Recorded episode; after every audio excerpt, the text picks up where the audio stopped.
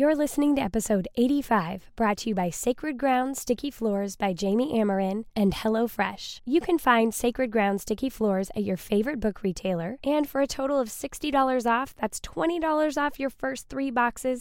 Visit HelloFresh.com slash CTL60 and enter the code CTL60.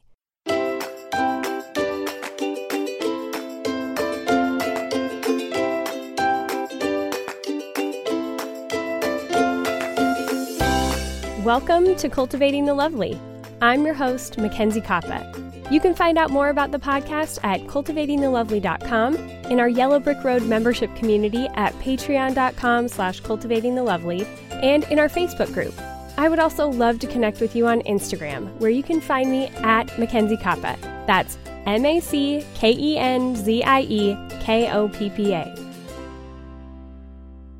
Ladies, first of all, you'll have to excuse my sick voice. If you've been following along with my other podcast, The Same Page, then you've probably noticed that our literary episodes have gone away because I haven't had a voice to be able to record them. So, in the next week or two, we will be back with Peter Pan starting a brand new book. I'm really glad we were able to get through The Wizard of Oz before I came down with this horrible case of laryngitis. But nonetheless, here I am at least getting this podcast out to you guys because we don't want to miss a week of cultivating the lovely, right? We got to keep cultivating the lovely even when we have no voice. And this week is a very special treat because I got to interview Shannan Martin. You guys, it was such a delight to talk to her. Our conversation went so deep, so quickly. There were so many points in her brand new book that I felt like we didn't even get to touch on. I hope to be able to have her back on the show again at some point so that we can dive even more into so many of these topics. But a community and really pressing into where you're at, I feel like is a topic that's coming up with a lot of books out in the Christian market right now. And so, even though it's a topic that's similar to a lot of books, they each have it in their own way. And Shannan's new book, The Ministry of Ordinary Places, definitely has that memoir-esque quality that I really love of nonfiction. You really feel welcomed into her world and the city that she lives in and how she's pressing into community and what that looks like on a different scale than probably a lot of us have experienced before. So I really hope that you guys are going to enjoy this episode because it was so much fun and just so deep for me to be able to record with her. And of course, I want to mention if you guys want more goodness from Cultivating the Lovely, you're going to want to hop over and join our Patreon community at patreon.com slash cultivating the lovely. We've been getting out a lot more episodes of what Ingrid and Fiona like, which has been a lot of fun. Again, I've been on a little bit of a hiatus of getting in the extra content for these last couple of weeks because we had a death in the family and I've been sick. But other than that, we've been doing really fun fall episodes. And plus, when you join the Cultivating the Lovely side of things, you also get everything from the Yellow Brick Road, which accompanies the same page podcast. So you get all those fun podcasts and extra content as well. It's a great two for one deal. So you should head over to patreon.com slash cultivating the lovely to find out more about what we're doing there. And lastly, before we jump into this interview, I want to mention that I so appreciate when you guys share about the podcast on social media. When you do an IG story showing that you're listening or what you're doing while you're listening, it's not only encouraging to me, but it helps the podcast to grow so that I can bring in even bigger authors, even bigger speakers, all those kinds of things to make it an even more valuable show to you guys. And even just you sharing it helps keep the lights on around here. And if you haven't left those ratings and reviews in iTunes yet, they're a big deal and they really do make a huge difference. So thank you to all of you who have done that. And if you haven't, just hop over there. It'll only take you a minute or two and you'll be doing a total solid for this podcast. So Thank you to those of you who are about to go run over there and do that. I appreciate it. All right, let's get on with this show though, because this conversation with Shannan was just so much fun. Welcome, Shannan. Hey, how are you? I am doing well this morning. How are you? I'm great. Well, I guess it's not even morning where you are, right? Oh, yeah, it's yeah. all the same. Yeah. Just I'm just a couple hours further into the day yes. than you are. I went to Arkansas this past summer and I felt so ahead of the game because I gained 2 hours. It was like I'm not behind the entire country now. Well, yeah, it's funny Coast. because I am typically, you know, I work from home and so I I tend to like ease into my day, you know, working yeah. in my pajamas for half the day. And this morning I had an early morning. I had to be like showered and looking presentable and out the door by 7.30 and then my meeting was done. Yeah you know i got home about 9 o'clock and i was like oh my word i should do this every day. This yeah. is like i feel like i had you know all this extra time in my day. It was yeah. amazing.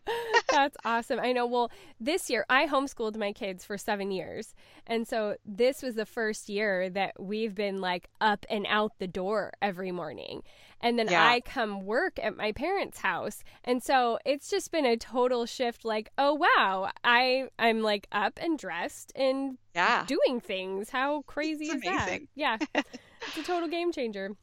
So, I am so excited to have you on the show. I saw your book on Amazon this summer as I was just kind of scouting around, seeing things that might be coming up that maybe publicists would be reaching out to me about. And I immediately saw yours, just the beautiful cover. And I was like, I don't even know who that person is, but that cover makes me Aww. want them to reach out to me. See, that's what every author wants to hear. Yes. So thank you. I think you're the first person to really say it to me in so many words, but that's you know, that's the goal, right? Is yeah. that and there's it's it's interesting as an author there are so many conversations around you know finding the right cover sure. and that's what we ultimately want is for people who don't even know me to just be drawn to the book and i my design you know the the design team at my publisher they just nailed it with this cover yeah. i i am obsessed with it well, it's like the perfect balance because, okay, if you guys haven't seen it, then you're going to need to hop over to my show notes right now and click on the Amazon link because it's this perfect blend of simplicity because the whole thing's a white cover, but then like hominess and coziness and comfort with all of these beautiful mugs, which are actually your mugs, right? They are. They're my mugs.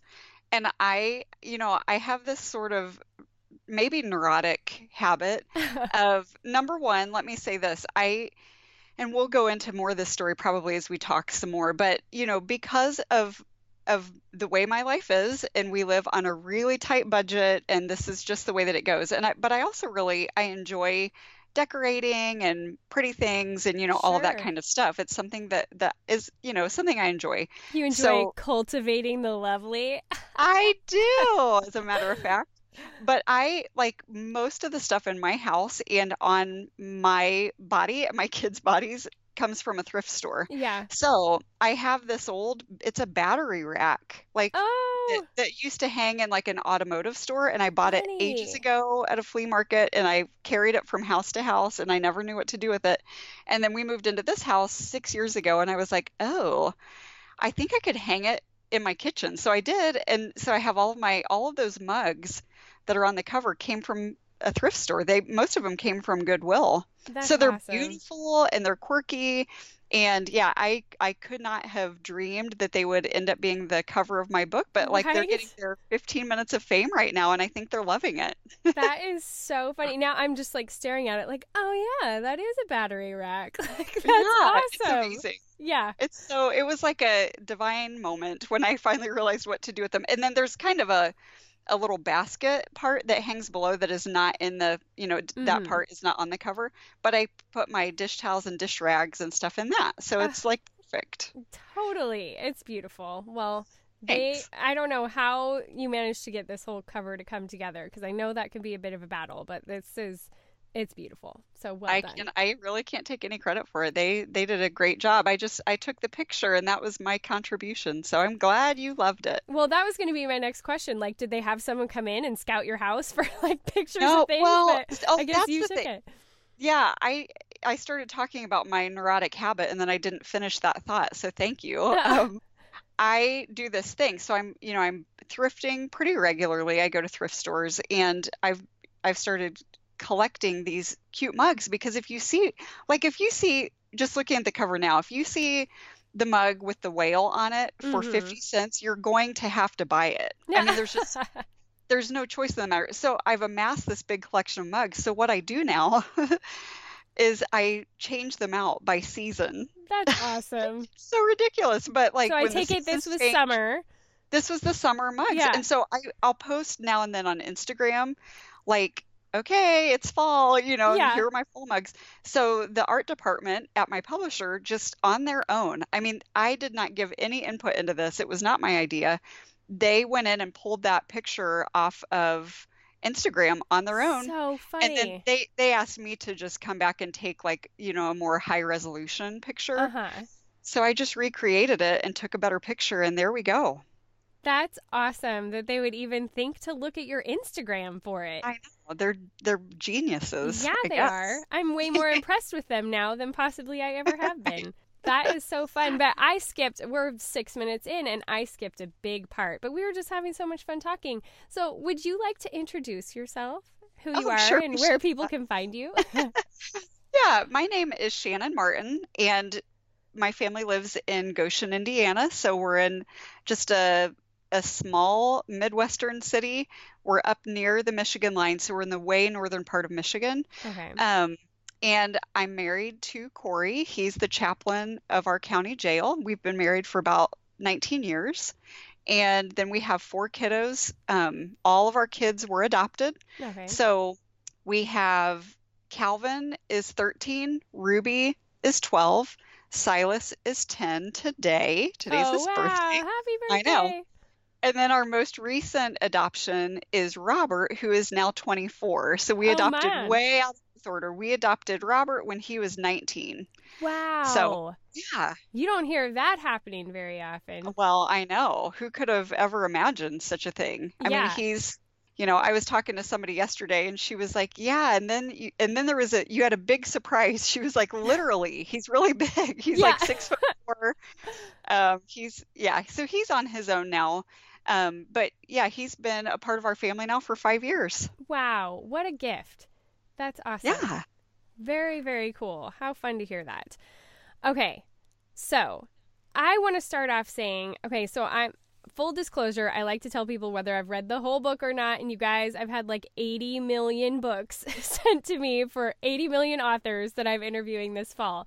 So I haven't read the whole thing, but I'm a good quarter of the way into it. And again, this is one of those books that has got pink highlighter all over it and little notes like that's that's the next step highlighting it that's one thing writing my notes in the margins that's when you know it's good and Aw. i just love how you not only have amazing wonderful things to say about community and really like pressing into relationships and that sort of thing but you have such an eloquent way of saying it not every book you come across is beautifully written. And there are sentences that I get to the end of, and I'm just like, I have to just go back and reread it, not even to appreciate what it's saying, but how it's said, because you do such a good job of that. So, Thanks. well done. Yeah. Well, thank you. You know, I mean, that's the thing. We every writer has his or her voice, Yeah. and this is the voice that I discovered that I have. And so, you know, there's that thing in me that um, you know, everybody's kind of drawn to different things, but I I've always been drawn to more you know, when I was a big fiction reader, now that I'm an author myself, I find that I don't read as much fiction as I used to, and I kind of miss that. But when I was reading primarily fiction, I was really drawn to more, you know, more of a literary style, and Yeah. beautiful writing is just something that I really value and appreciate. So it means a lot to me that you said that. Thank you. Yeah, no, and I mean, I enjoy all different kinds of writing. You know, I can think of very specific books that were just more conversational, and I think Right. because I'm kind of toying with the idea. I've written a few chapters of possibly writing a book and putting together a proposal, but I think my style is more conversational because that's just who I am. But I really love when I can pick up a piece like this that you just feel wrapped up in the language and it's like it just adds a whole nother piece to the experience of reading a Mhm. book and that can be really fun especially because i've been so entrenched in nonfiction for the podcast Right. this fall and they're not all like lyrical like this is. Sure. and Right. so it's been a nice change of pace Oh, well, thanks. yes absolutely this week, one of our sponsors is Sacred Ground Sticky Floors How Less Than Perfect Parents Can Raise Kind of Great Kids by Jami Amerine. Jami is a mother by birth, adoption, and foster love. so she knows a thing or two about the joyful chaos of parenthood. And it was in one of those mayhem motherhood moments that Jami received a text from a friend and her perspective changed. It took her eyes off the mess and she began to focus on the sacred in each moment. This is a book for readers who feel that they've messed up as a mom, who perhaps think they've failed their children, their spouse, and their God, but Amerine offers hope. She delivers a totally relatable account of her hilarious and honest experiences and misadventures in motherhood. She's eager to help readers see how to let their Heavenly Father parent them so they can embrace peace as they parent their own children. Readers will learn that in the midst of their failures and fears, they are still loved royally as a child of noble birth. They will learn that their children are in better hands than their own and that they don't need to hold on so desperately. Amerine's message for readers is that their home is holy too. She says the living God wanders your halls, searches your heart, and dwells among your family. The place where your family comes to know that you love and lean on Jesus Christ to get you through sleepless nights, apple juice spills, and all the trials of motherhood and life is sacred ground. Amerine invites readers to find the miracle and the mayhem of motherhood and meet the one whose presence turns sticky floors into sacred ground. Find Sacred Ground Sticky Floors by Jami Amerine, published by Harvest House, wherever you buy your books. And if you want, you can even use the link that we include in our show notes at boldturquoise.com forward slash 085.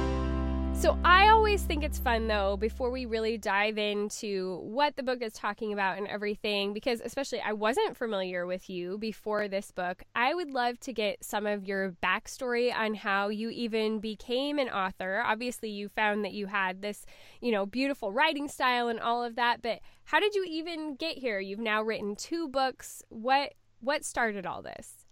You know, it's for me the journey to becoming an author has been a long one in yeah. some ways and it's also been a big surprise to me so i have been a lifetime reader i i I was the kid who, you know, and I grew up out in the country, pretty simple living. Um, but my idea of fun as a kid was like I can still picture it in my mind. You know the the old school. I mean, I'm 42. I'm probably quite a bit older than you, but the old school like um, lawn chairs mm-hmm. with the nylon, yep. like the colorful. They're woven, had, yeah. Yes, the woven ones. We had a lounger, you yes. know, like that you could stretch out on. Yeah. So my idea of of like a I'm living orange? my best life. It I was just, green. Okay. It was green. I my grandma was, had I, the green ones. We had the orange ones. orange would be good too. Yeah. But I mean, I remember just sitting, you know, lounging on that lounger in the summertime under a shade tree with a bowl of cherries and a big stack of library books. I mean, that was nice. like, what could be better than That's this? Like so I, a Mary Engelbreit picture. Like you right. could just see her. Yes. Do you know who I'm talking about? Oh, like, yeah, of course yeah, I do. I could see her drawing that totally. See, maybe cherries. now she will. Maybe, maybe she will. Who's to say? so yeah, I mean, I've I've been a pretty voracious reader my entire life, but I never had aspirations of being an author. I mean, I think it always felt pretty, you know, unattainable enough yeah. that I really didn't even consider it. And I, you know, I can think back. I remember when I was in sixth grade, Mr. Miles was my teacher that year, one of my favorite teachers. And I remember him giving me feedback on a little, you know, we had to like write a little book. And I wrote this compelling and gripping story about twin brothers named Chad and Brad. but I, we had to illustrate it and you know make a cover. It was a big deal yeah. for a sixth grader. And I remember, and I probably still have it somewhere, but he wrote like you have a gift for writing, and oh. I can only oh. imagine what I need to just dig it out and revisit. Yes. But, but you Chad know, and Brad got it all started because the names have to rhyme if of you're course. twins. Well, yeah. They so either have to start with the same letter or they have to rhyme. So I think exactly. Exactly. So yeah, you know, I had those those little moments along the way that kind of lodged into my heart somewhere. Um, sure. Um, I studied psychology in college, and okay. so again, you know, I was I, I honestly don't know what I thought I was going to do with that psychology yeah. degree, but I was I was doing a lot of writing. That was a big bulk of my work, and I think that was part of the reason that I I excelled at it and I enjoyed it. Um, I, out of college, got a job at a political think tank. We lived in Washington D.C. for a while, and so there, wow. I was doing like pretty intense policy writing. So I was I was always kind of you know writing came naturally to me, but mm-hmm. not really creative writing. I just didn't do a lot of creative writing. I was never a real consistent journaler, which most Mm-hmm. authors would say that they were, and I just I never did. Um, so you know, once I was settled in as a mom, um, I started a blog, and you know that's where a lot of authors Yeah. right now kind of seem to have gotten their start in blogging. But you know, I just started it for fun, and I started it really f- to kind of hold on to a piece of me as a person, I think. Yep. Um, and I didn't I didn't even articulate I couldn't have articulated that at the time, but that's really what it was. And Yeah. I I did the Oh. same thing, so yeah, I I totally mean get what you mean. It's like you get those kids down for naps and Yeah. I mean for me it was either like I'm going to take a nap myself, which usually didn't end well because, you know, Yeah. I mean nobody else goes along with that plan. Yeah. when you try to do that. But so for me, you know, we got a point and shoot camera, our first digital camera, probably around the same time. And I started going outside during nap time when I could and taking pictures of the property where we lived. At the time, we lived in a beautiful, very idyllic um, farmhouse setting. So everything was new to me. It was it was my dream home. It was just stunning and gorgeous and peaceful. And you know, I would take pictures and then I would come in and load them onto the computer and I would write a little paragraph about it. But over time, like, you know, other people have said, I mean, people started reading and it was Yeah. a surprise to me. It was a shock to me. And, you know, what I didn't realize was that as I was sitting down to blog, and I was blogging an obscene amount, like five and six times a week, I was blogging, and I wasn't writing a lot. Yeah. Um, but But still, that's a lot. it, it was very consistent and it was clearly like a real important outlet for me. Um, but I didn't realize I was practicing. You know, I didn't Yeah. realize Yeah. that this that this mattered in a way that I couldn't have even imagined. And over time, I developed that writer's voice that, you know, we talked about at the top of the show. I mean, I just I found my groove and I settled in and in some ways, you know, I I could say I'm even a bit surprised with the voice that is within me. yeah. Um, I'm not necessarily, you know, in my normal, you know, speaking with my kids and my husband, I'm not super lyrical, poetic. Yeah. I mean, who would have guessed? But I, you know, I'm a thinker and I'm a noticer and and those things really started to come out in my writing. So we moved from the farm to the city and that was just a humongous shift in our life in a lot of different ways. Um, I've recently had that shift as well.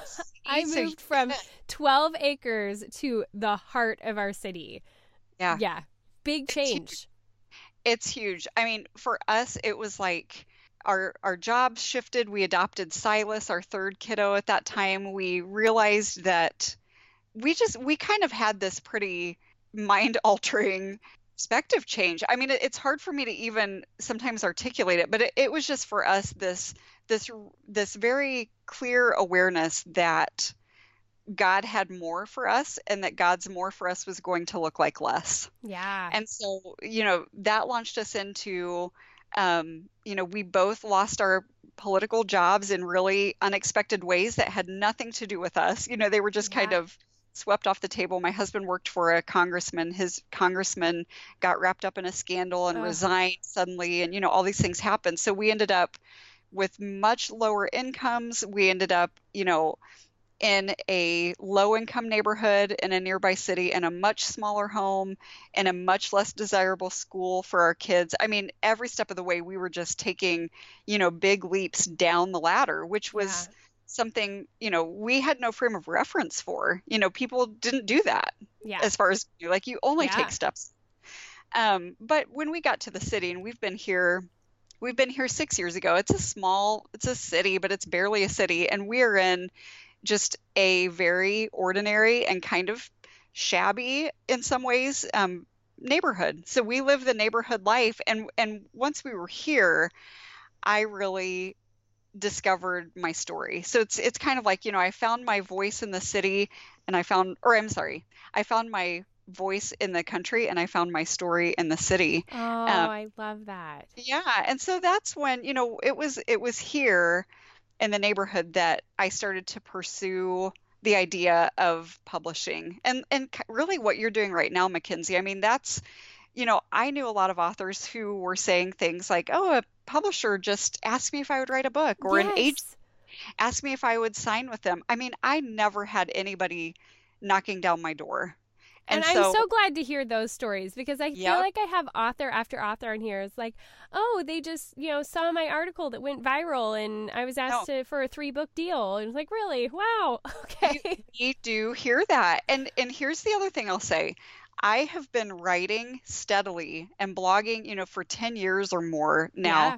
And I have never gone viral. I have never written something that I would say went viral. I mean, now and then you write something and it, you know, it Does gets a bigger response Yeah. than usual, but you know, so so I'm always here for that conversation to say, you know, I know that that happens for other people and good for them. I mean, Yeah.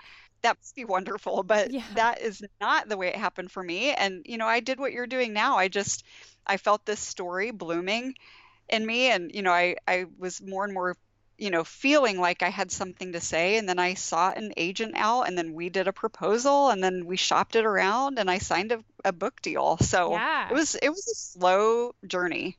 But that's so good to hear that because I think that sometimes we feel like unless God just drops it in our lap, then it's not from God. But Right. I think that there are, God can put dreams in our hearts and things that we have to work for. And that doesn't mean that He doesn't have that for us. It just means He wants us to go through that whole process. Yeah. Yep.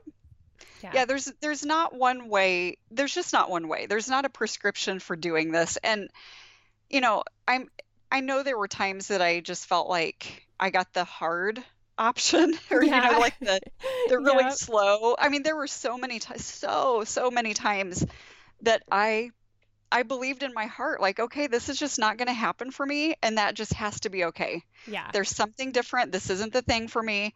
Um so yeah, I mean, it's just, you know, it's all a journey. Yeah, absolutely. But I'm so glad that I'm just glad to have those other women out there who's saying, yeah, it's it was hard won, but it was worth Yeah. it. And so, Yep. you know, that's that's encouraging for for us who aren't quite there yet. And no matter what your whatever your work is, you know, like yeah. I think no matter what it is that we're doing, it's easy to look at how other women or other people Yeah. arrived at, you know, a destination that we think we might want. And I don't know, like I just I think it's so important to really um, keep a lot of different perspectives in mind and Yeah. and not just see that there's this one track for success. Absolutely. If if I've learned nothing else in the last year, it has been that because I was so set on, well, this is just there's like a right way and a wrong way to do things and you just Yeah. do it what, you know, you you believe is the right way and I've had to reassess every single minute part of my life and I feel like it's been God humbling me and teaching me so much that He's like, look, I'm so much bigger than that. And I can work in so many different ways that you have got to give some credit to. Yeah, don't box me in. yeah, absolutely. So, how was it different writing this book from writing your first book? The first book for me was, you know, I sat down to write that proposal out. And, you know, you're probably aware of some of this, but you sit down to write a proposal and, and you really are writing a pretty detailed outline for the book. Yeah. And and I didn't I'm sure I knew that, but I mean, I had never done it before. And so the, the, writing the proposal was it felt pretty hard. Um, I was used to just sitting down every day and like, let's see, what's the Yeah. biggest thing on my mind, and I'll write about it and push publish, and you know, not think about it again Yeah. um, this took just a different, you know, it required a different part of my brain and commitment. Um, but once I had that proposal done, the the writing was not easy ever, Yeah. but my my outline never changed. And so I really, you know, I sat down and wrote that book and it it really stayed I found the outline tremendously helpful as I did the writing. And when I would get stuck, I would almost remember, you know, as an afterthought, like, oh, wait, I do have written down somewhere like where I thought I would go next. So how about if I refer to that That's and try that? With with the second book, I I signed a two book deal. And so it was just time to write the second book, whether I felt ready Yeah. to write it or not. And that was hard. You know, Yeah. that's and I remember I I love my editor and she's been my editor for both books, but she said, you know, she was just with me every step of the way and trying to keep me encouraged. But she said, Shannan, you have your whole life to write your first book. Yeah. And when she said that, I was like, that is exactly right. Because in my first book is called Falling Free, Rescued from the Life I Always Wanted. Yeah. And that really it it's a it's a little more it's not memoir, but it's it really does tell not necessarily in a linear way, but it, it tells my story. You know, it Yeah. tells our story of how we went from there to here and it's it's a good bit of of that kind of storyline. And so I really was, you know, when she said you have your whole life, I, I it hit me because I'm thinking, yeah, that was the book that I wrote first was like this is this is my life. Now for this book, for the Ministry of Ordinary Places, it's it's also pretty um it's got a lot of memoir elements to it. You know, I'm still talking about my family and our life, but you know, I, I just remember thinking, "Oh, I have really messed up because I, I said too much in that first book." Yeah. You know, like I said everything. you I said give yourself all. room. I didn't I didn't I should have like left some like content for this next book. And of course it all worked out, but it was Yeah. just the the outline was a lot more in flux, you know, just trying to Mm. kind of the timeline and even the the timeline for the content that, you know, the personal living that I was pulling from, everything was compressed. And so.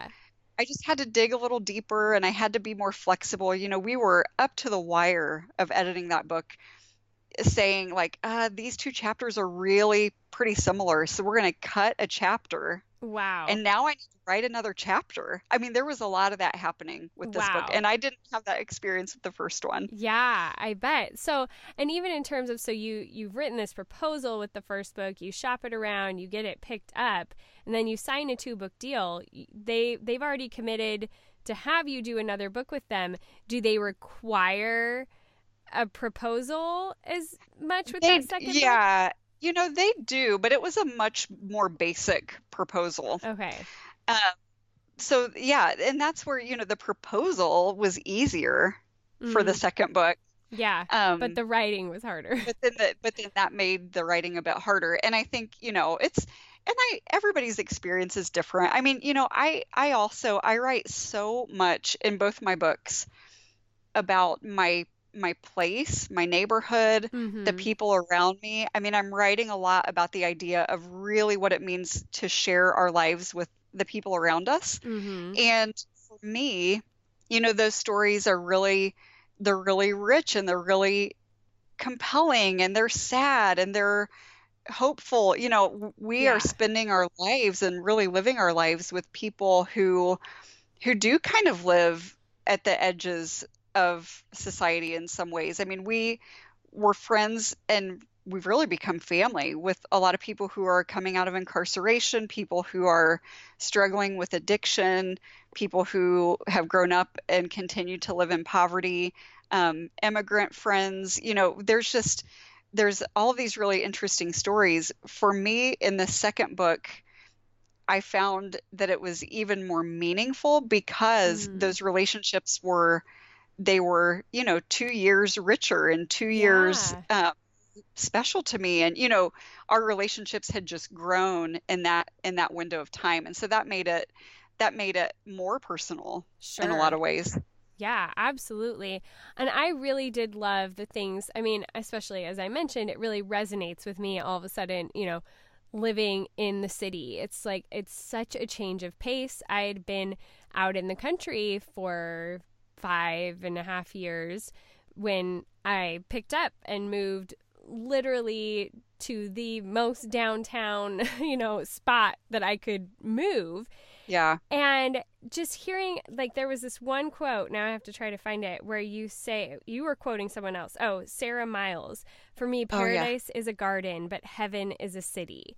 Yes And it isn't until you kind of live in that hubbub that we had been trying to get away from for so Right. long, but I realized it was so energizing for me. Yep. And especially when like spring came and there started to be so many more people around and right there was people just come like back to life yeah, and it was like the air was alive because people were around, and I love that.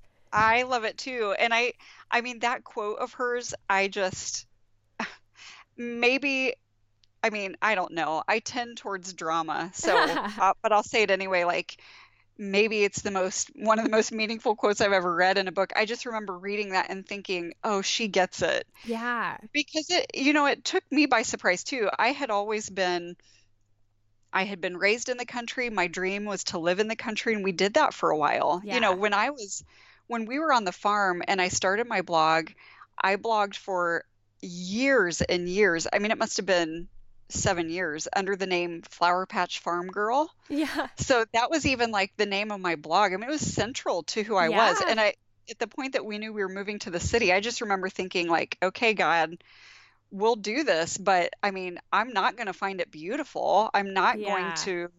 You know, I don't. I, I'll try to love it, but I don't know how that's going to be possible. And then, and then we got here, and I was like, oh, you know, this is this is a really different and a more vibrant picture of the kingdom of God Yes. that I that I had kind of missed out all along. Well, and I think especially in a culture where we are so reliant on devices for communication and you really get kind of isolated and separated and then when you move to the country it's taken to a whole nother level of isolation and Right. Moving into the city you really can start to experience community again in really a different way than I Yeah. have so far. Like, I mean, you talk at length. The, the whole thing is like about your neighbors in this Yeah. book. And it's been so strange to really have neighbors that you talk to and you know and you go on walks with or they will come Yeah. help with the dog or it's just a it's such a different experience. Yeah, it is. And I, you know, I want to always be really sensitive to the fact that not everybody lives in the in the kind of context that I live in. Mhm. And I don't think that this is, you know, the prescription for you know this isn't it, it can't be prescriptive so Sure. this i'm not here saying like so now what everybody needs to do if you want to Yeah. experience the kingdom of god you got to move to the city i mean i think in some ways it's just easier for me here and i'm really aware of that and i'm grateful for that i think i know so many people though we have so many friends who still live out in the country or in the suburbs you know that's where most people are living in the suburbs really Yeah. yeah. um, and so there there are ways to still cultivate that community and build that community. But when we talk about building community, that implies hard work. Yeah. Like building something is hard work. It's not going to be easy. It's not going to be, you know, it's going to be uncomfortable. It's going to be taxing in a lot of ways. And we have found that, you know, it's been our road and our path to community here has has been in a lot of ways really slow yeah. and and i think that's good i think that's kind of the way that it should be and and you know that gives us some endurance along the way and you know so no matter where we are i mean i think we just need to accept that at the point we value this and this is something that we want more of in our lives that's the first part but Mhm. then you move into the second part of like okay now it's just going to be it's going to take a long time and it's going to be a lot of work and sometimes it's going to be frustrating Yeah, absolutely. I, I totally agree with you on saying it's not prescriptive. Absolutely. And I think you have to know who you are as a person. I think for me personally, living in the country kind of allowed me to have this sense that community wasn't necessary. Right. Or that being there for your neighbors wasn't necessary because we could be autonomous out on our little farm and Mhm. we were going to be fine. And it wasn't until you I was kind of forced into community and to have my eyes open to all different types of people who were around here that I realized oh like maybe maybe isolating my kids from all of this wasn't the best thing. Maybe you know like it just for me it was able to have god open my eyes to there's a bigger picture here that you can be involved in and good things can come out of it and good lessons can be taught to your kids where i think there are people who live in the country who naturally do that anyway for me Right. there was a separation and it was really good for me to come back and kind of have that forced on me to Yep. realize some of those things Same, same, same. Everything you just said, I feel that. I mean, you know, Cory and I are both introverted people for one thing. And so uh, for me, I mean, living in the country was perfect for me, you know, because Yeah. it's like I I have to really force myself out of my comfort zone. It still does not come easily to me. Yeah. And it's a it's it is a big part of my life now and I've learned that it's important in ways that, you know, it's like I I know that it's important and I also know that it does not come naturally to me. yeah. So, you know, it's it does require that work. And like you're saying, I mean, when I was in the country, I was just happy to to be living Yeah. really pretty inwardly focused because I just I didn't know I didn't see any other way. I didn't even it didn't occur to me Mm-hmm. to live any other way. It was just easy to do that. And now I think, you know, I'm still an introvert and I still um you know, I, I don't know. I feel the tension all the time. And talking about, you know, I, I just, my career is really about neighboring. Like that's the stuff Yeah. I'm talking about, speaking about, writing about. But I'm still me. And I, Yeah. God did not miraculously transform me into this outgoing, um, you know, chatterbox who just, I mean, I have come to really rely on community in really personal and important ways and in ways that have quite honestly changed my life. Wow. My neighbors have changed the way I see the world. They've changed the way I see my faith and they've Yeah. changed the way I vote in some ways. You know, they've Yeah. changed they've changed my ideas about independence and autonomy and finances and you know, I could go on and on. So I I know the importance and I feel it every day and I would never trade it in. But you know, there are plenty of times that I'm the one introverting inside my house when Sure. when I know like oh my neighbors are outside and they're having a lot of fun and I'm just I'm just going to need to sit here right Yeah. now. Like it's just what I need right yeah. now. Absolutely. You've got to you've got to know how to still take care of your own personality Yeah, and everything in the middle of that. All right, ladies, you guys have been hearing as I've been popping in and out all throughout this show that I am sick. Oh my goodness, I am so sick.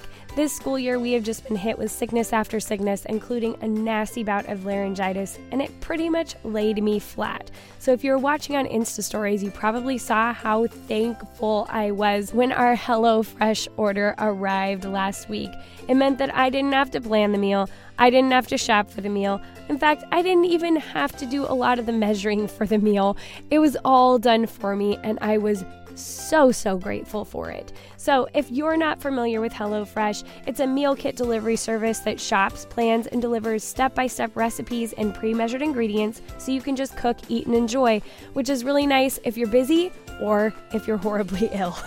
So, I really, really appreciate what HelloFresh brings to my family. They have a variety of different plans you can choose from classic, veggie, and family. Each box is made up of fresh, responsibly obtained ingredients, and they make family dinners fuss free, even for picky eaters, which is so nice. It helps me out because it makes the whole process of getting dinner on the table more feasible for my family. I'm less likely to turn to takeout options when I know that I have a HelloFresh meal that's packaged in its cute little bag all ready for me to just throw together that evening. Plus, a lot of the recipes are one pot recipes for seriously speedy cooking and minimal cleanup. They have great recipes that help me to get out of a recipe rut and help my kids to try things they wouldn't ordinarily try.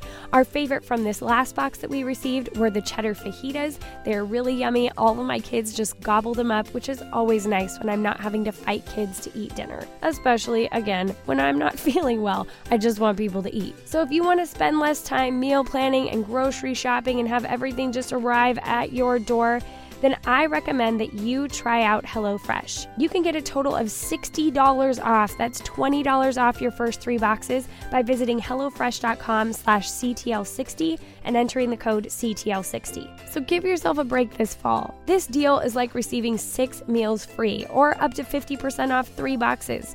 Again, for a total of $60 off, that's $20 off your first three boxes. Visit HelloFresh.com slash CTL60 and enter the code CTL60 that does bring me to one of the other stories that I loved in your book that was really centered around the importance of actually listening to people.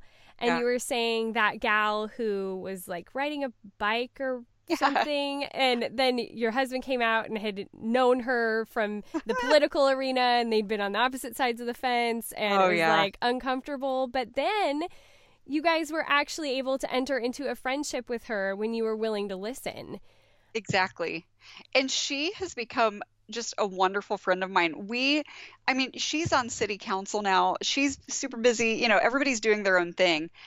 But we meet now and then for coffee in, wow. at the coffee shop in town. And when we meet, we are like, we can't, we can't do it very often because when we sure. do, we're just there for hours. Yeah. Like we, and then we both have that moment of like, oh my gosh, like I have actual things to do but we just we you know my friendship with her is is really special to me and it's sure. it's special to me in part because you know on paper her and i might not have a lot in common mm-hmm. you know we mm-hmm. don't yeah we don't express our faith in similar ways we have different we have some political um what's the word like there are some, yeah. yeah we have different we have commonalities though but we do we still have some some differences um, we have different, you know, we're at different life stages. I mean, on and on and on. But she, with her whole heart, cares about the welfare of this city. Yeah. And and so do I. And so we come together on these like really basic. I mean, I sent her a text just recently saying like, "Will you drive to my side of town and just see how treacherous the train tracks are like the the streets are eroding around the train tracks i'm like somebody's going to lose a small child in one of these holes i mean it's just so hard but i can text that to her knowing that she'll do it yeah and she'll drive she'll drive over to my side of town and she'll drive over the tracks and she'll see it for herself and then as a member of city council which i am not i mean yeah. she's going to go to bat for the people of the city and particularly for the people in my neighborhood and, and in other neighborhoods who who do not hold the power you know people yeah. who people who need um they need people to stand with them they need people to stand for them and she's just one of those people so i yeah you know that moment that i wrote about was like so awkward and uncomfortable um because her and Cory had a pretty contentious relationship that I did not know about. Yeah. And so it's funny now. I mean, she read what I what I wrote before I, you know, before I turned in all my sure. edits and stuff and she was like, you know, she's like you do not have to hold back. Like I did hold back a little bit, but she's like, you know, you're being a little you're painting this even a little too nicely. Like it oh. was pretty our relationship was pretty Im- embittered for yeah. a while. Um, so but it's funny. it's amazing to see how things change when we when we make space to listen to people that we think we might not agree with. I absolutely agree. And I think it's something that, especially as Christians, we do such a bad job of just being yeah. willing to listen to the other side. And oh. when people feel heard, they're more willing to listen to what you have to say. Mm-hmm. And That's I mean, I've had that experience even with my hairdresser. I mean, we have little to nothing in common other than the fact that we gather together in her salon for her to do my hair.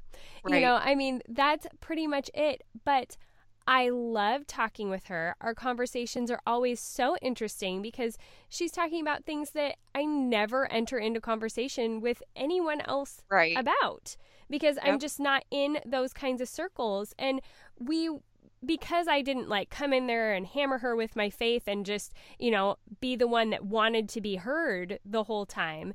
After, you know, years and years of going to her, you know, one day I remember remember her saying, "Okay, so I want to have this discussion with you because I know that you will have a real discussion with me. You won't just yeah. like preach at me or something like what do you think about feminism or what do you right. think about abortion or what like and just we really like light and breezy topics yeah yeah but the yeah. only reason she was willing because she knows i'm a christian and all of that but yeah. the only reason she was willing to get into those conversations with me was because she knew that i wouldn't just be all judgy and force things right. down her throat. Like we right. could actually have a conversation about it. That our beliefs are not inherently threatened by yes. hearing somebody else's beliefs. It's and, not dangerous. Yeah. It's not going to cause our faith to crumble like I was sort of taught along the way. Yeah. Like it's like you you better be careful even talking to somebody who believes differently because yeah. that's contagious. Yes. You know? Yeah, Yeah. but when we are able to meet people at the table, Jesus can do so much more work than if we have these big guards up. Right. Yeah. Absolutely. I love that. And that was just, I just felt that was a really touching story that you put in there. And then it also spiraled down. I think it was maybe even in the same chapter where you were talking about, you know, allow really truly listening to people, but also passing the mic to your kids and Yeah. really listening to what your kids had to say without just trying to fix everything or give them Christian platitudes, but really listening to the hard things that they were going through. Right. That spoke to me so much through everything that my kids and I have been going through for the last year. It's like how I had to sit back and be like, how often do I just be like, but God's got us, or this is what's going to happen, or it's going to be okay? Like, how much do I just sit there and say, okay, just talk to me about what it is you're feeling about this? Right. And and that it's safe to be honest. I mean, I think so many of us grew up with this feeling like if we had questions, we it wasn't safe to to talk about them. You know, Yeah. I mean, I remember being a child and even into adulthood, like you have those moments where you're like, I don't feel like God is real. Like what what is really what is this really? Yeah. But I wouldn't have dared. I wouldn't Yeah. have dared. And it, I mean, I had wonderful parents. They were not going to, you know, I don't know Yeah. what made me even feel like it was something I couldn't have said. Um, but I do feel like probably their impulse would have been what my impulse sometimes still is, which is like, well, you just got to believe. yeah. You just got to believe. You know, it's Yeah. like there's this impulse to just kind of shut this down because we're so scared that, you know, something is going to crumble when really we're not so much in charge of whether, you know, of holding it together. Yeah. Like this isn't this isn't on us and we know that God is is the one holding it together. We know that that God is is holding on to us and he um, can bear our questions and Yeah. I mean, that's the that's the challenge because I've had I've had my kids, you know, say some hard things about God, just very typical. When you, when you hit the age that you start to see like, oh, terrible things happen. Yeah. You know, your kids are going through hard things. My kids are they are constantly coming in and out of just feeling the losses of adoption Sure. and you know all of the question marks in their lives and some of them that will never probably be answered. And you know these are real things that these that these little kids are feeling. And it you do you know they're hitting that place of like so what the heck? You know Yeah. what the heck god? Like what is this? And and the impulse is still in me sometimes to just be like you know like you said like you throw out those platitudes hoping to just shut it down you know Yeah. like just shut down this conversation because it's uncomfortable and i don't have answers and but yeah we just we we really do our best to just make space for the conversation to make space for the questions to be grateful that that we are people that they you know we're parents that they feel comfortable coming to with those doubts and those questions Yeah. Yeah. And it, also wraps me into a quote that I read in your book that says, I wanted a faith that could ride out a howling stretch of pain, keeping its spark through the low winds of drought. Instead of, I think you were comparing it to having the faith that could move mountains. yeah And I love that because some of the time, I mean, you can have these really long stretches of really going through things, but to have a faith that will will keep abiding at some level all the way through that is, yeah you know, what a lot of us want. I grew up in a church that was very much about that faith that could move mountains. Yeah. You know, that that sort of faith that was um you know, the the pressure was on for me. And I always felt that pressure like, okay, it's my job. My faith has to be big enough. And if I'm not moving mountains, then that that's a reflection on me and it's not a good reflection and you know, I just I felt like I could never run fast enough. I felt like I couldn't outrun my faithlessness. You know what I'm saying? Like, you know, I just I just always always felt that. And so it's had it's had pretty interesting implications in my life in a lot of ways, but I think, you know, at the point that that I moved away from that bad theology, because I'll just say that I think it's Yeah, bad yeah. theology. I mean, you know, and and it has its place. It's not that it doesn't have its place, but I think we really misuse it and we abuse it Yeah. and you know suffering comes knocking. You know, yeah. suffering comes to our door in one way or the other at some point or another. And and how is our faith going to sustain? How are we like you said, how is it going to abide? Mm-hmm. How can we abide through suffering if we have only been led to believe that that means, you know, that there's a lack of faith on our part. So I just I started to really you know just cast that away like i cast it off you know i just didn't yeah. i didn't believe it anymore and i living living in proximity with people friends neighbors beloved souls who suffer greatly mm-hmm. you know that's where as much as I, you know, I, I already kind of knew that that felt bogus to me, but then we moved to this neighborhood and and it gave me this new lens for seeing really everything. Like that theology does not work in my neighborhood. And yeah. so if it doesn't work in my neighborhood, it doesn't work. Yeah.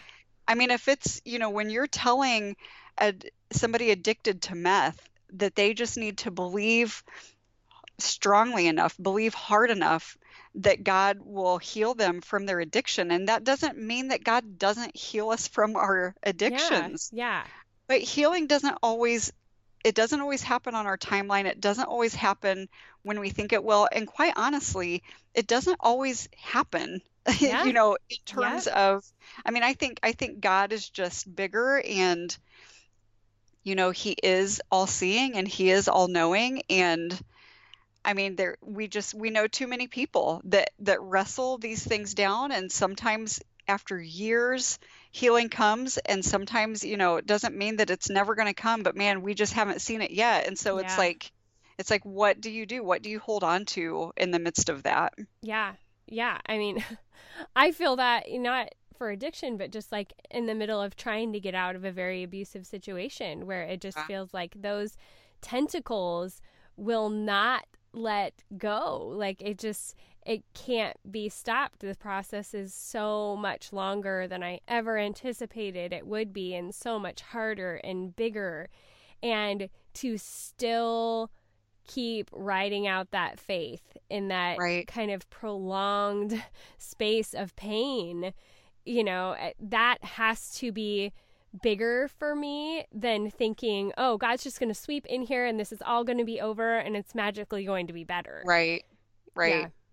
If only. Yeah. Oh, if only.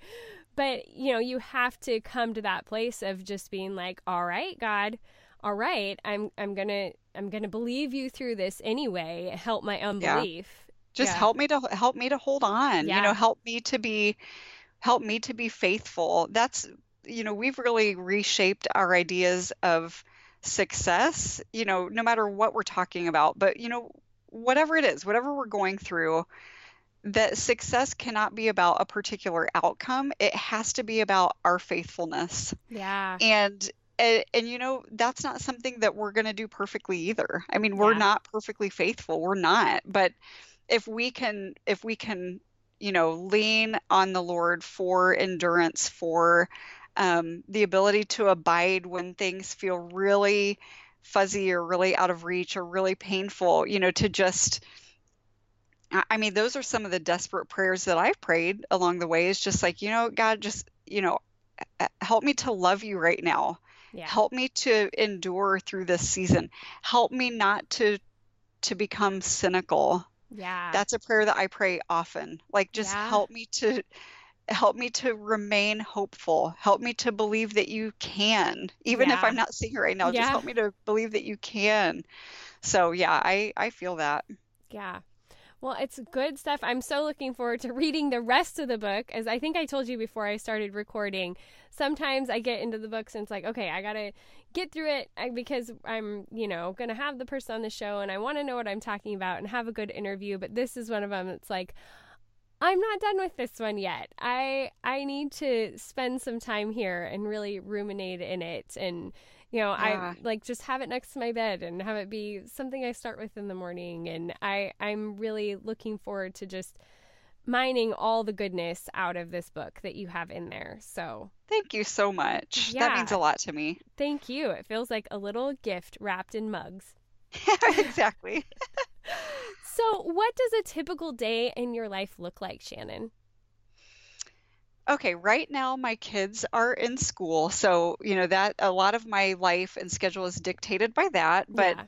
all of my three little kiddos are still in school, so I get them off to school. Um, I used to walk my kids to school every day, and this year read that has shifted. Man, it's it's like breaking my heart a little bit. Yeah. But this is the thing. This is what life does to us. It just keeps moving and we get to move with it. So, Yeah. um, yeah, my youngest rides his bike to school so far this year. It's about to get cold, and so that might change. And maybe I will reclaim my walk to school Yeah. when the weather gets cold. That's Um, crazy.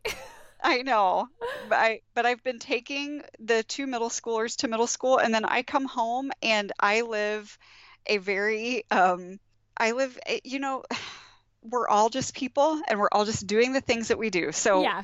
I'm doing very basic things. Like my typical routine is I come home and I turn my tea kettle on. I am not a coffee drinker. I am exclusively a tea drinker. Okay. And I make tea and I sweep my floors. And, you know, I don't have anybody helping me clean my house or helping me with anything really other than my family. Yeah. Um, their help is questionable at Yeah. times. I hear Um, ya. So I just, you know, I'm doing those basic everyday things and I'm settling into my work. As you know, sometimes I have meetings at the coffee shop. Sometimes I'll walk or drive in and work at the coffee shop. But I'm very much, especially right now, and this changes a little bit, but I'm very much in a work season right now because Yeah. this book is coming out soon. I'm just working hard. I've been working at home a lot more lately because I'm, you know, recording podcasts and doing things like that hmm um, I'm super connected with one particular, I mean, a lot of families, but one family in particular who has school age kids that we um, we partner with them very closely.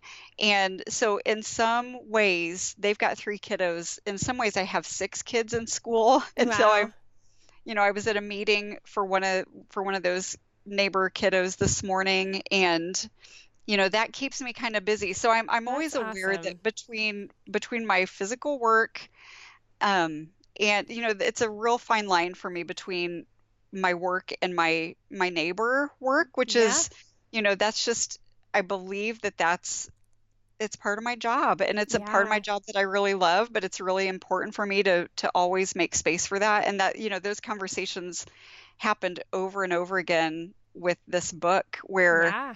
I mean my neighbor stuff it just really it does come first. And and my publishing team and my agents and everybody they really understand that about me and they've been That's wonderful. really great about that. But yeah I mean it's this is you know I, I always say I'm a I'm a wife and a mom and a neighbor.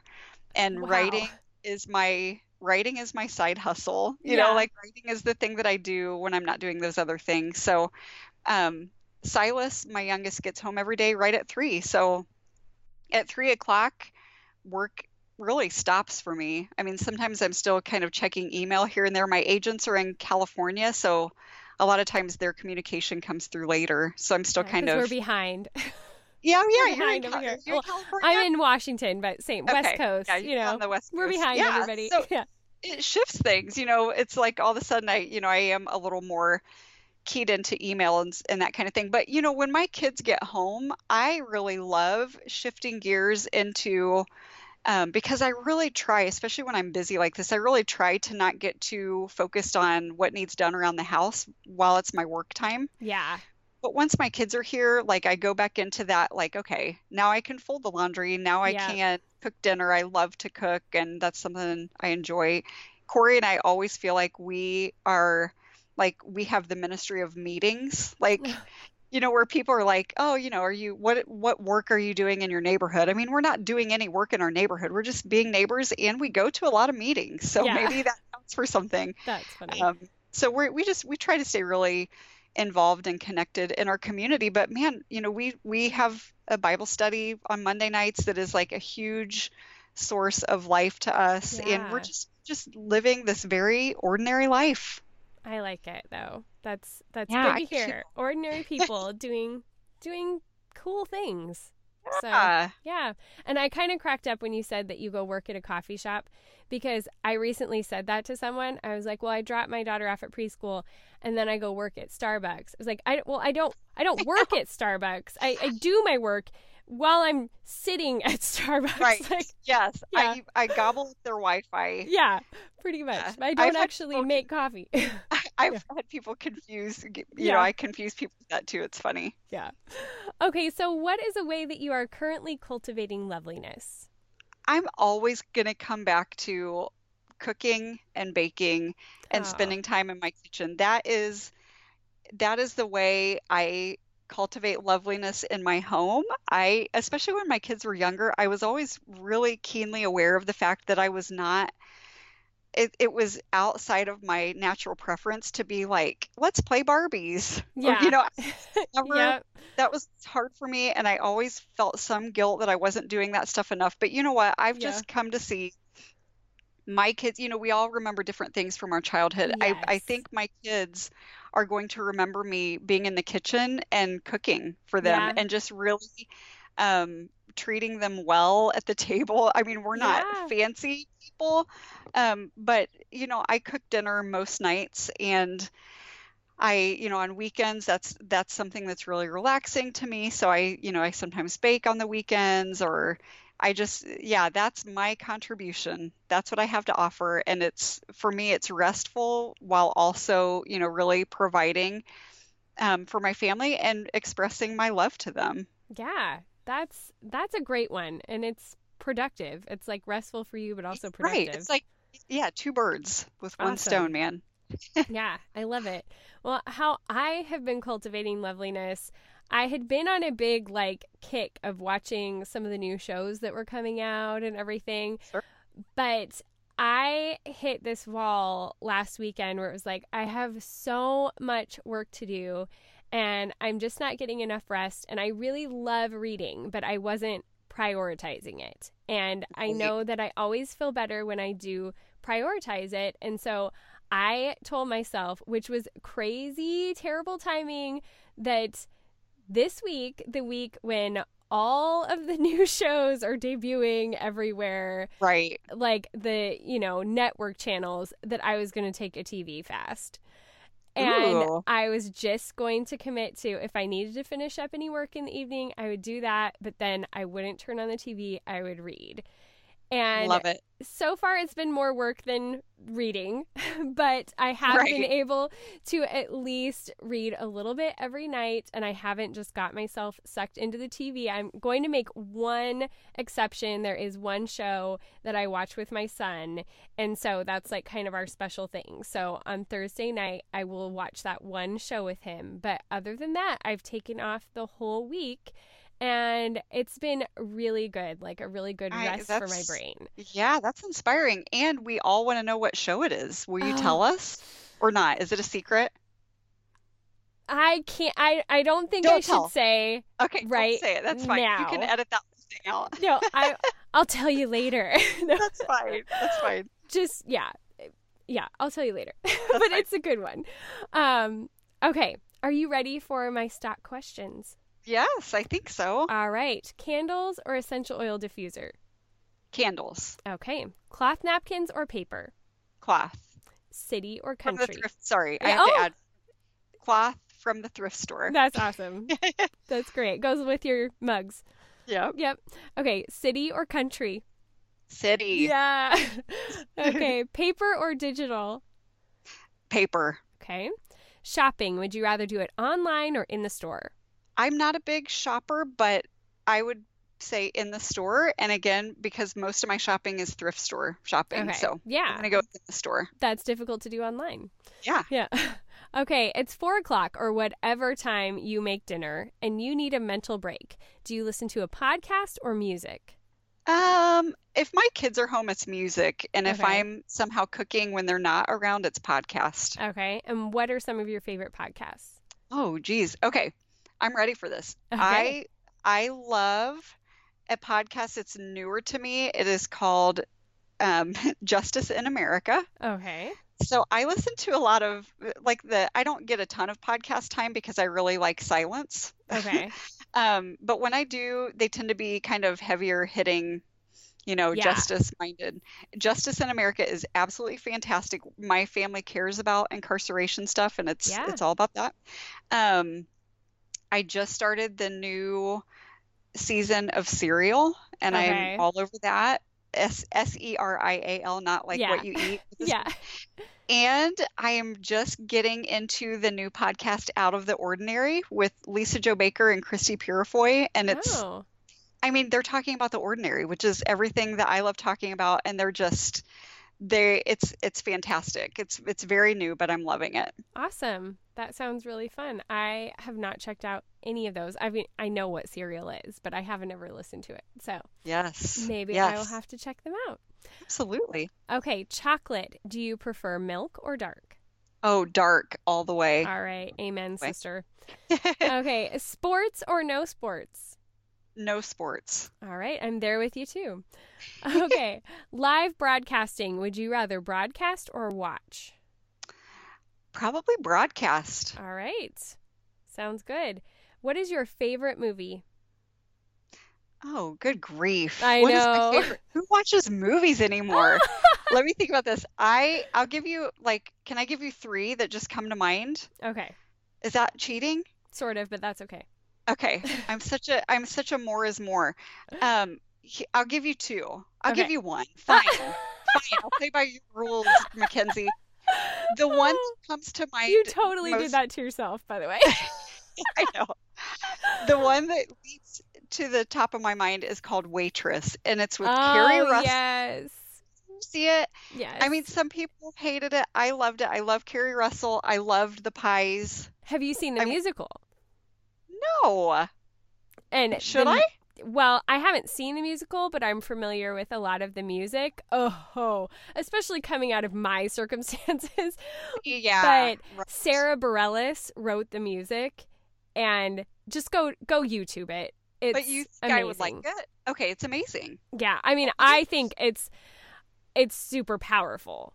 Okay, So, I'm on it. Yeah, and you know the whole backstory with the lady who wrote it. I can't think of her name. Yes. Who's in the movie, and what a sad story.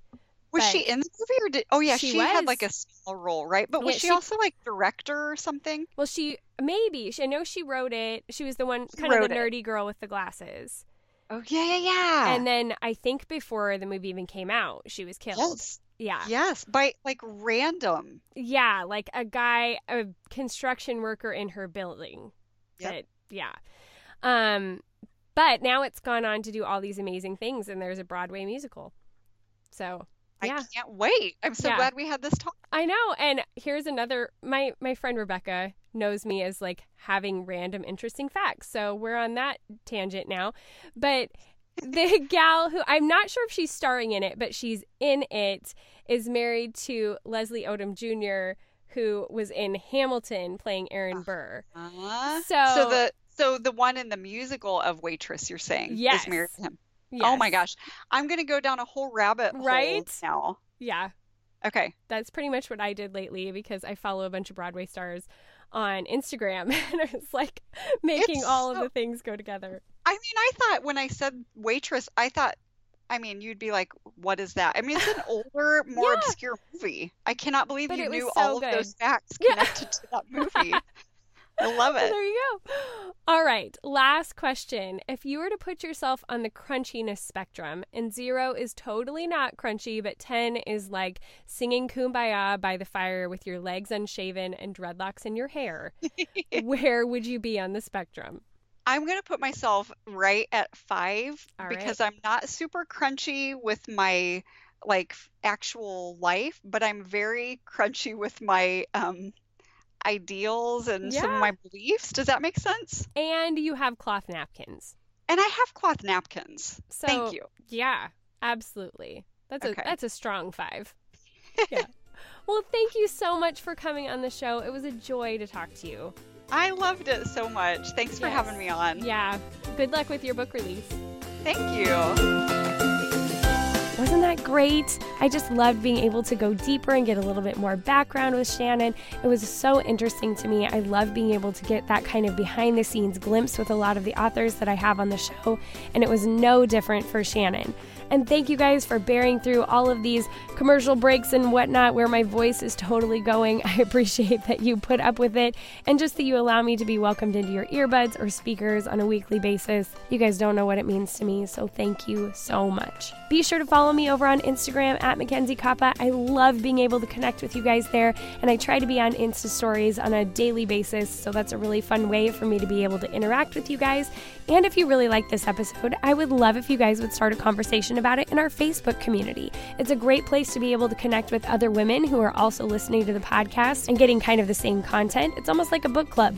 So you can run over there, share your highlights from the show, and we would love to hear them. Also, as always, you can find the show notes for this episode at boldturquoise.com forward slash 085. All right, ladies, I'm to go rest my voice, get back on the lozenges so you don't have to listen to this gruffy, sensual voice anymore. But until next week, thanks for hanging in there with me and go be bold and gracious.